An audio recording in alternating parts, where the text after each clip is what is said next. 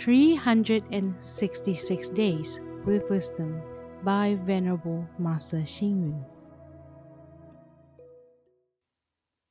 May 20th. Knowledge and ethics should be equally emphasized.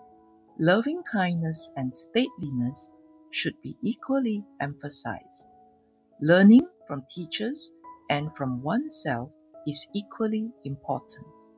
Being calm and being dynamic are equally important.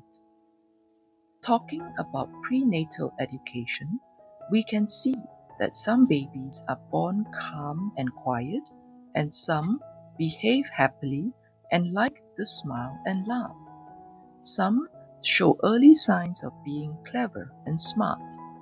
All these traits have something to do with prenatal education. Therefore, pregnant women should nurture compassion, gentleness, optimism, filial piety, and should control their temper. It would be very beneficial to the babies if they receive this kind of prenatal education. In Buddhism, it is said that the beings can be reborn into the Western Pure Land by way of transformation from the lotuses. When they are in the lotuses, they listen to the preaching of the Buddha, Dharma, and Sangha. Their past bad karma can be transformed into purity and kindness. Therefore, the so-called 9 categories of rebirth into Pure Land are also related to the concept of prenatal education. Bad habits such as gambling, taking drugs, and wild dancing are not good forms of prenatal education.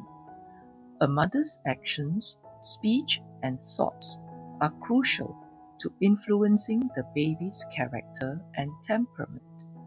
One should also be careful of the unfavorable karmic seeds emitted by hatred, anger, jealousy, suspicion, and so forth. Read, reflect, and act. Pregnant women should nurture compassion, gentleness, optimism, filial piety, and should control their temper. It would be very beneficial to the babies if they receive this kind of prenatal education. Please tune in, same time tomorrow as we meet on air.